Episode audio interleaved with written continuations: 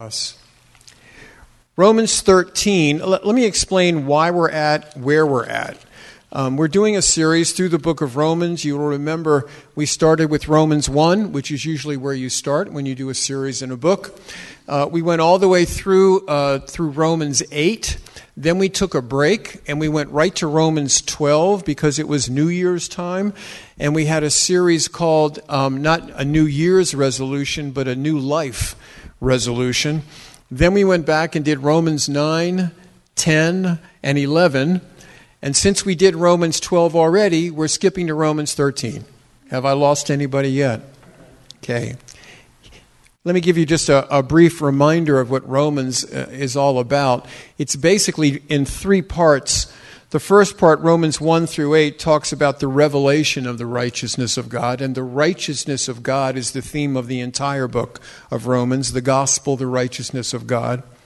Romans 9, 10, and 11 talk about Israelology, or the role of Israel in the righteousness of God. And the beginning in Romans 12, it's talking about the fact that now you know how salvation comes about, now you know the role of Israel, you need to know how to act.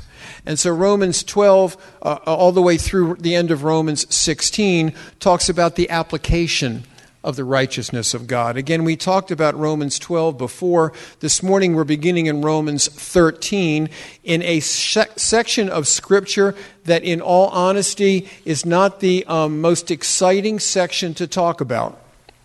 So if I see you yawning, it'll be all right. You won't, um, you know, hurt my feelings. But we're going to be looking this morning at Romans 13, 1 through 7, specifically talking about our relationship to governing authorities. Boy, isn't that an appropriate topic considering the situation of politics in our country today? So, um, unfortunately, I cannot stand for a long time. My leg is killing me. I got a, some kind of nerve problem with a disc. But if you would stand for the reading of God's Word. Romans 13, 1 to 7.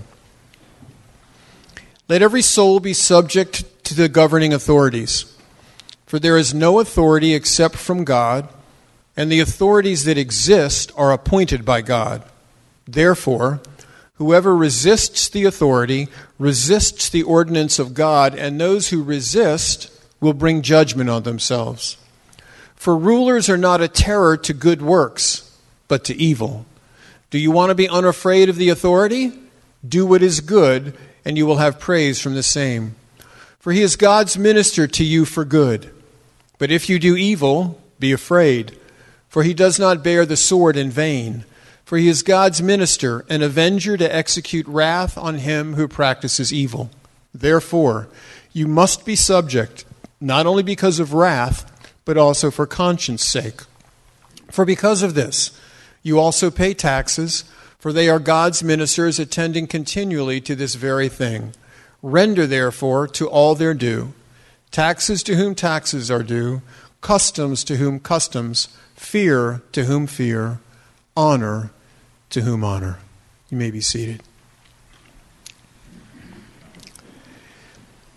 I guess if I had to summarize this message this morning, it would sound something like this Being citizens of heaven doesn't lessen our responsibility on earth. The believer is called upon to be the best citizen he or she can be.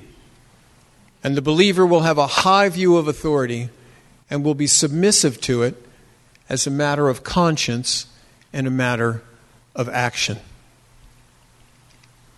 Seems that an Idaho sheep rancher was approached one day by a stranger in a suit. He said, If I can guess how many sheep you've got, can I have one of them? Thinking it's pretty impossible for this guy to guess it, the rancher said, Sure. And then the stranger said, You have 1,795 sheep. Stunned by the correct answer, the rancher told him to choose whatever sheep he wanted. And so the man selected an animal, slung it over his shoulder, and started to walk away. Well, the rancher called after him and said, Hey, if I can tell you who you work for, can I have that animal back? Sure, the guy said. You work for the government. The government worker asked, How'd you figure that out? Well, the rancher said, Put my dog down and I'll tell you.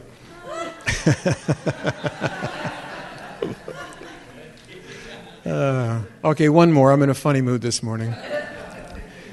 A presidential aide said, Mr. President, I was wondering if it might be possible for my son to work somewhere in the White House. Of course, the president answered. What does he do? Well, the aide threw up his hands and said, He doesn't do anything. Excellent, note noted the president. We won't have to train him. okay. There's not much respect for government in America today, is there? Especially with all the political talk going around. And I think that's unfortunate at best and diabolical at worst because the believer is commanded commanded to be subject to his government. The text that I read moves from stressing what our individual responsibilities are to others to spotlighting how we are to respond to our government and its leaders. It says that we ought to have an attitude toward governing authorities that is the right attitude.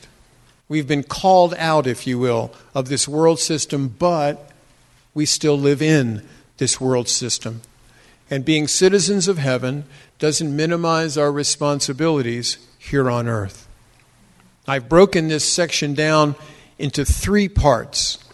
The first part is the principles of authority, that's verses 1 and 2.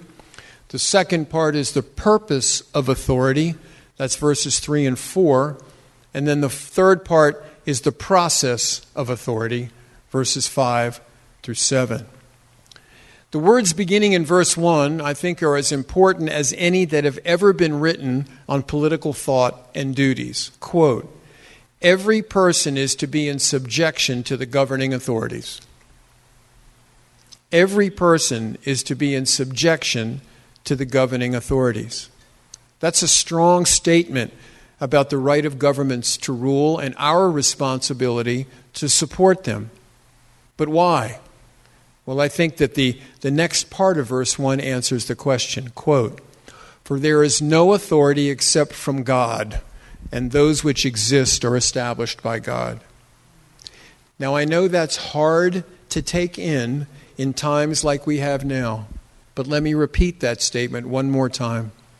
There is no authority except from God, and those who exist are established by God.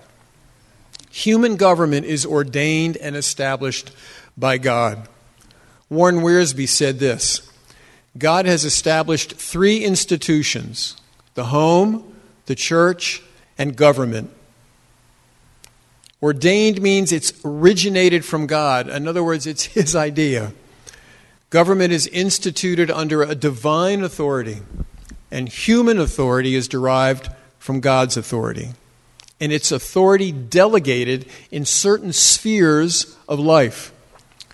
So we should say, as Yeshua did to Pilate in John 19 11, you would have no authority over me unless it had been given you from above. Pilate misused his authority to condemn Yeshua, but it was delegated to him by God.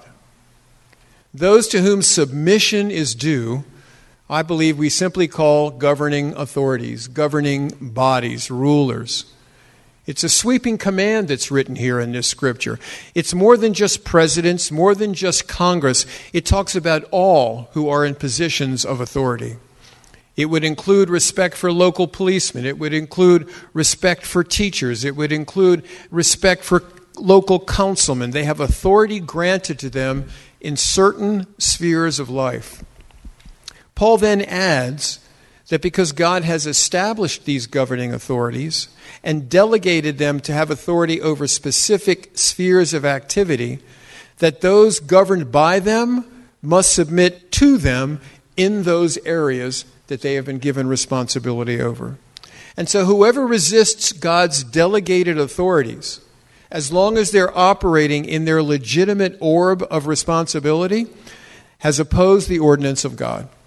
In fact, to submit is seen as resistance to God's failure to submit is seen as resistance to God's principles and merits divine judgment, as we see in verse 2. They bring judgment upon themselves. Are there times when believers should not submit to governing authorities? Yes. I believe it's when governing authorities extend their authority beyond their delegated domain or sphere. For example, when the governing authorities told the disciples not to share the gospel, the disciples responded that they must obey God's rather than man's rule. You find that in Acts 5, verse 29. Governing authorities at that time had overstepped the area of authority that God had given or allotted to them. The disciples must obey God, the greatest authority, who authorizes, legitimizes, and limits the authority spheres of those he puts in place. And these earthly authorities in Acts, the book of Acts, did not recognize God's authority or their invading of God's authority.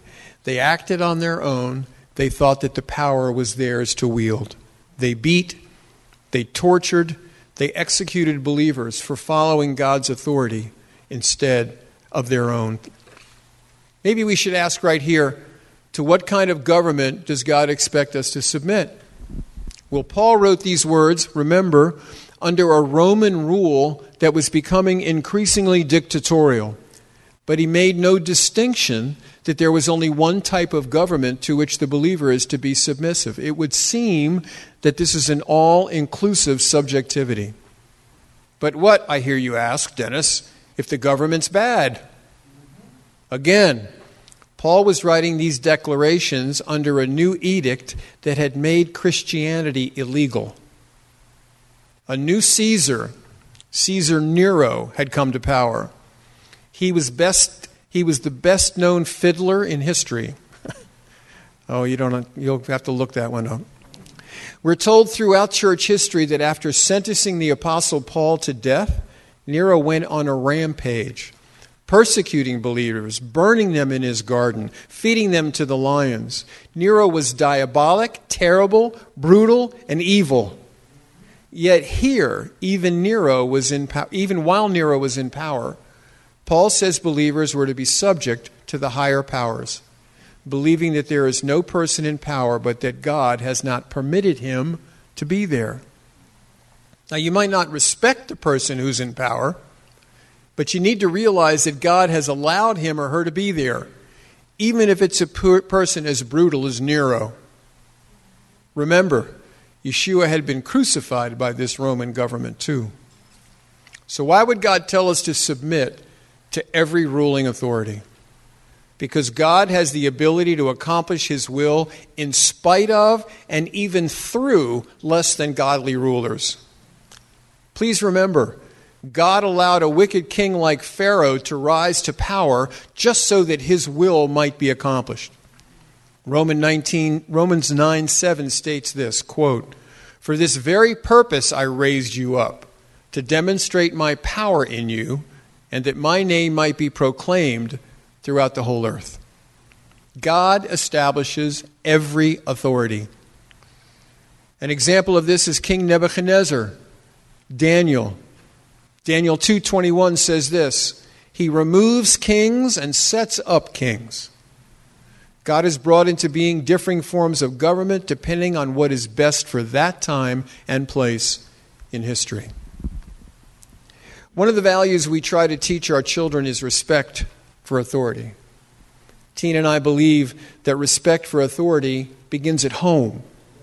And the foundation of respecting parents becomes the basis for a child's learning to respect all other types of authority.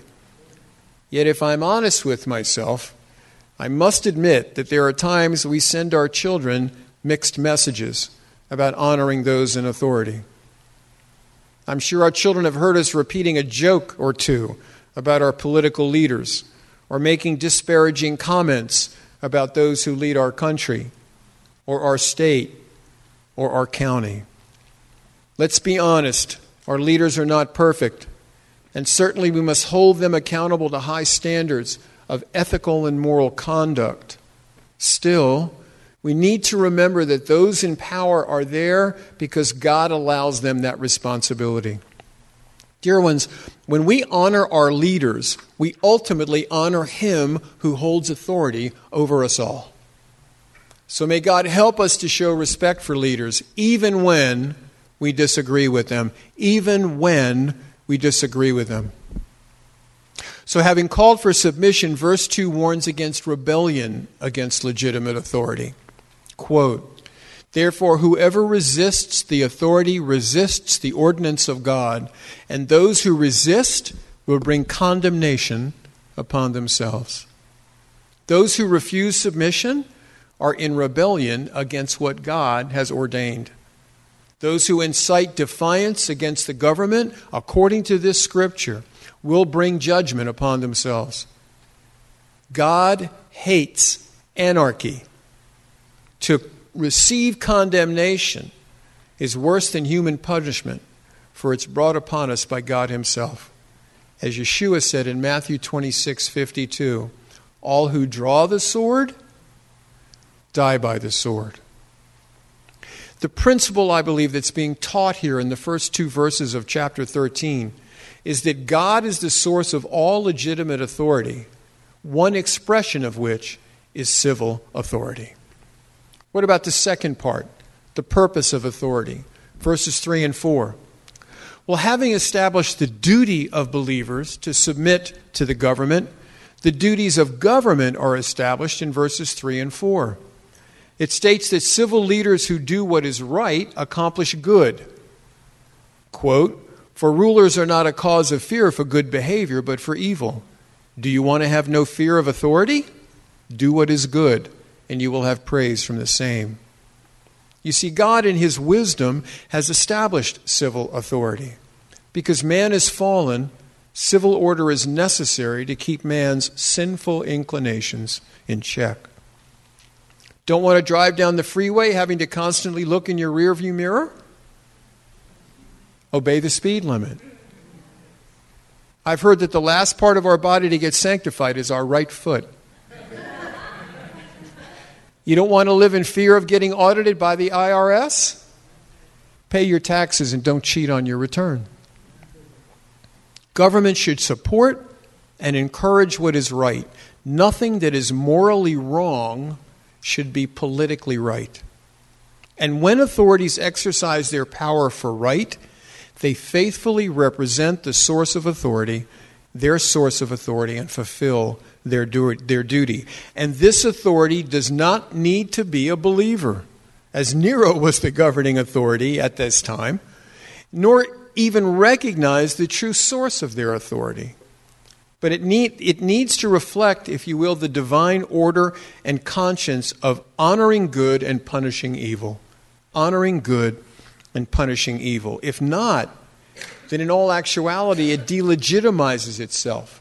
It separates itself from the sphere over which God has given them authority to act and rule.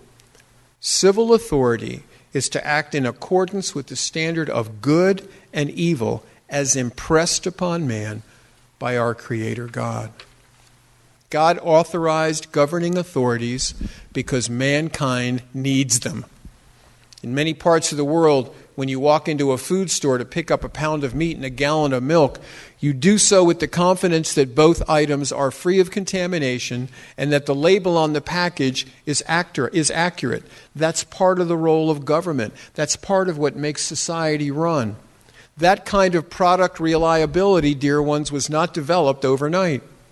100 years ago, you would have had no guarantee of either freshness or truth in labeling. But since then, governments have passed laws, and these laws help protect us, the consumer, by assuring the quality of products from food to perfume. They require standardized labeling and strict safety text, te- tests. Government is not all bad. Government was meant to be good, and it's meant to be for our good. When I think about laws like these, I'm reminded that we should appreciate good government. If we didn't have good government, or if we didn't have government at all, you know what would reign? Chaos. Laws need to be enforced to safeguard the health and the well being of all of us. And in a day like our day, when government is often severely, brutally, and disgustingly criticized, please let us remember that, quote, There is no authority except from God, and the authorities that exist are appointed by God. Romans 13, verse 1. Where law does not exist, evil runs rampant. And even in countries ruled by cruel and evil dictators, there is still a measure of established order. Verse 4 declares that the authorities are to be God's servants for good and act as his punisher for evil. Quote, For it is a minister of God to you for good, but if you do what is evil, be afraid, for it does not bear the sword for nothing. For it is a minister of God, an avenger who brings wrath on the one who practices evil. End quote. In a way, you could call the state God's servant because it encourages the good and punishes the evil. And I believe that believers are warned to avoid public evil because God has given the state authority to use the sword. And since it is God's servant who bears the sword, it excludes arbitrary and indiscriminate uses of power apart from the cause of justice. Civil rulers have the responsibility to execute justice, and citizens must, according to these verses, submit themselves to government rule. Civic responsibility is a necessary expression of discipleship. Civic responsibility is a necessary expression of discipleship. And governments, they should order structure and order civil society to reward people who are acting in the proper way, people who are acting properly as defined by God. And they should also punish evil as defined by God. You see, God has always retained the authority to define good and evil behavior. Amen? Amen. And if the state doesn't fulfill the reason it was created for, but actually contradicts it, the way is open for questioning it, even justified revolution. If right and evil are, not, are no longer legitimately addressed, I believe that the state loses its legitimacy for taking action. If God ordained rights and liberties are not only denied, but taken away, then the state has ceased to fulfill its God ordained function. And as justice collapses, I believe that the body of Messiah is obligated to, devo- to voice its criticisms of the government.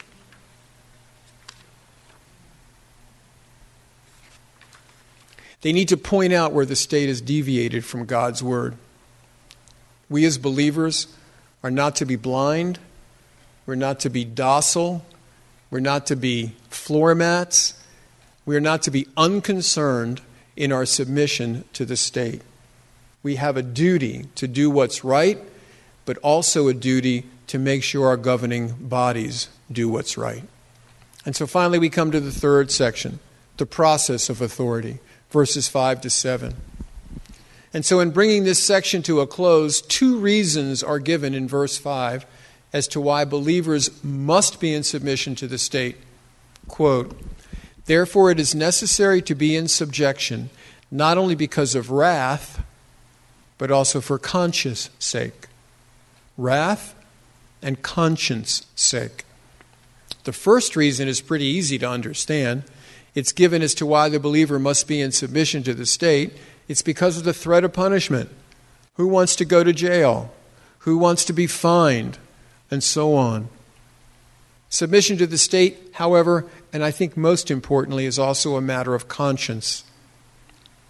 The believer, because of God's word, can have a clearer understanding of the state and its actions if they simply do what is right.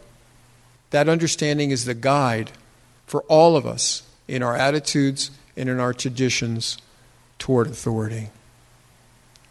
And so the, the question needs to be asked, I think what constitutes the limits of government? How far can our governing authorities go? Under what circumstances should a believer disobey the law? And there have been many different answers over the centuries. But on one point, they all agree. When the claims of earthly authorities conflict with divine authority over faith, conscience, and practice. Believers must obey God rather than men. Peter says this in Acts 5:29. It was also true of Daniel. It was true when Peter and John were ordered to stop preaching about Yeshua in Acts chapter 4. Obedience to rulers when they go against God's word or conscience makes the state into an idol. For God not only tells man to submit to authority, but tells states to submit to him. If their power for ruling is from God, authorities are obligated to submit to the authority which authorizes their authority. Rulers are to be, quote, God's servants or ministers for good. And because civil authority is established by God, submission in verse 6 entails such practical duties as paying taxes. For because of this, you also pay taxes. For rulers are servants of God, devoting themselves to this very thing. And since government is ordained of God, unfortunately, we are obligated to provide support for its operation. By the way, that's not a new notion the taxes and tithes in the Hebrew scriptures were meant so that the priests could perform their duties in their civil and religious responsibilities to the children of Israel. I lost my place. You may not like how much you're taxed, but you can't argue with the principle of taxation. Government must build roads, sewers, bridges, provide armies, supply armies, equip and, and finance firehouses, city halls, policemen, and the list goes on. And government is in trouble when half the people get the idea that they don't have to work because the other half will take care of them, and the other half feels it does no good to work because so much of what they earn is taken away from them. Oh, let me say that again. Government is in trouble when half the people get the idea that they don't have to work because the other half will take care of them, and the other half it feels it does no good to work because so much of what they earn is taken away from them. Verse 7 summarizes the duties of submitting to authority. Quote, Render to all what is due to them tax to whom tax is due, custom to whom custom, fear to whom fear, honor to whom honor. The items stated here are all classified as obligations. Why? Because authority is ordained by God and submission entails practical duties. Yeshua's answer about paying taxes is found in Matthew 22, verses 16 to 22.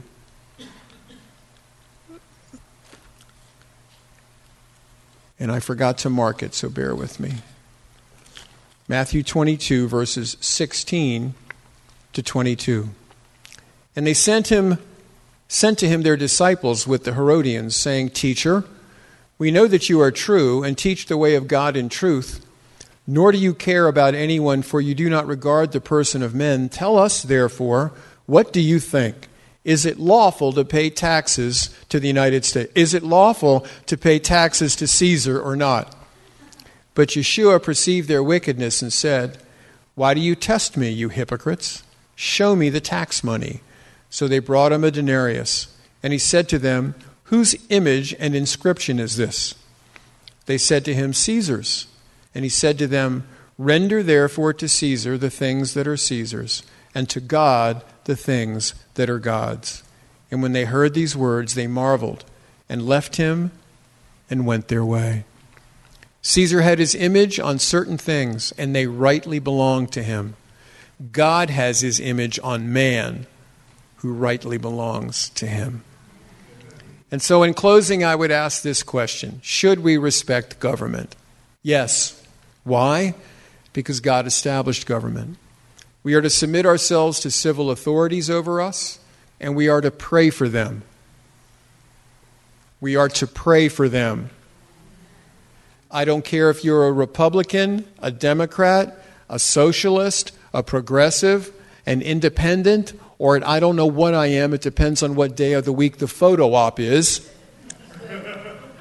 we are to pray for our leaders. We are to submit ourselves to civil authorities over us and pray for them. We need to respect them and honor them. However, our ultimate authority is God, who is Lord over all human governments. And when it comes to a clash between civil law and God's law, God's law wins. And we need to be ready to suffer the consequences of the decision to follow Him. As believers, we have a responsibility, by the way, to make our state and country better. And I believe in this country, we can do this politically by electing high principled leaders, whether they are believers or not. And we can also do this morally by serving as an influence for good in our society. It's said that as Benjamin Franklin concluded a stirring speech on the guarantees of the Constitution, a heckler shouted and said, Ah, oh, them words don't mean nothing at all. Where's all the happiness you say it guarantees us?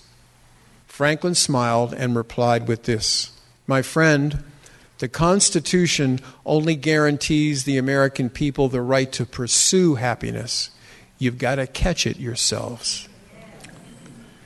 Corrupt politics and bad politicians can certainly make us cynical about our government.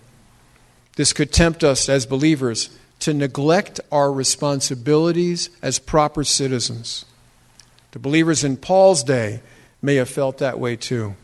They lived under an increasingly hostile Roman government. Yet Paul gave these practical ways to respond. First, submit to God ordained leaders so that the gospel may be advanced.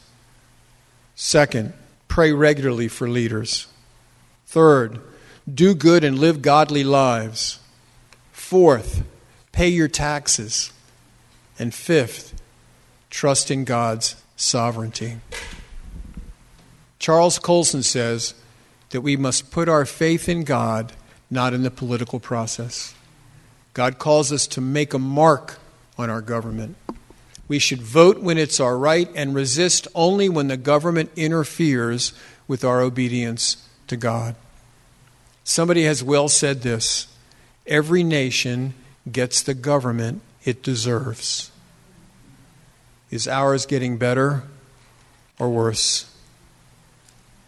I read this from the devotions in the devotional series called Our Daily Bread. Active citizens of the heavenly kingdom must not be passive citizens of the earthly kingdom, for the public business of the nation is the private business of every citizen.